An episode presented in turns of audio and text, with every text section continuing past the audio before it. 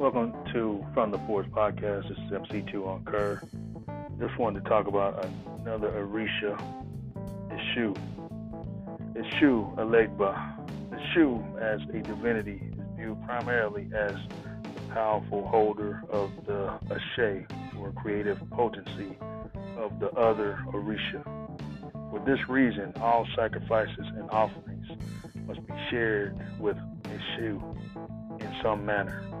He is the messenger divinity who delivers sacrifices to the Orisha humans and from one Orisha to another.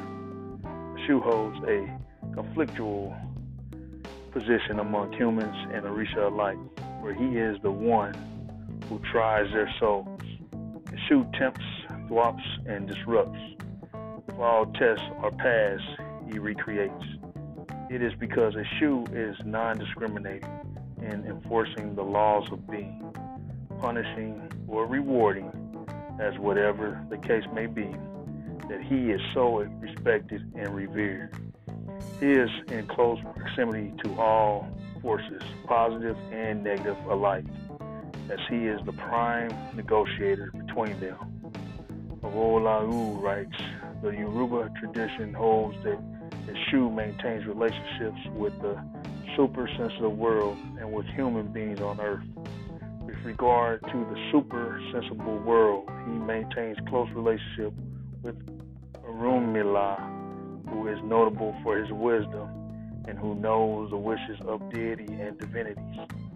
It is interesting to know that in Yoruba land, as stated by Ewolaluwo, that Eshu has no regular priesthood because he is associated with all other divinities.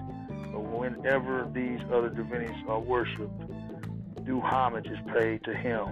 Images of the shoe, generally constructed of clay, wood, and stone, or concrete, and adorned with cowrie shells, are found in every Yoruba home, regardless of their priestly order or status of the family.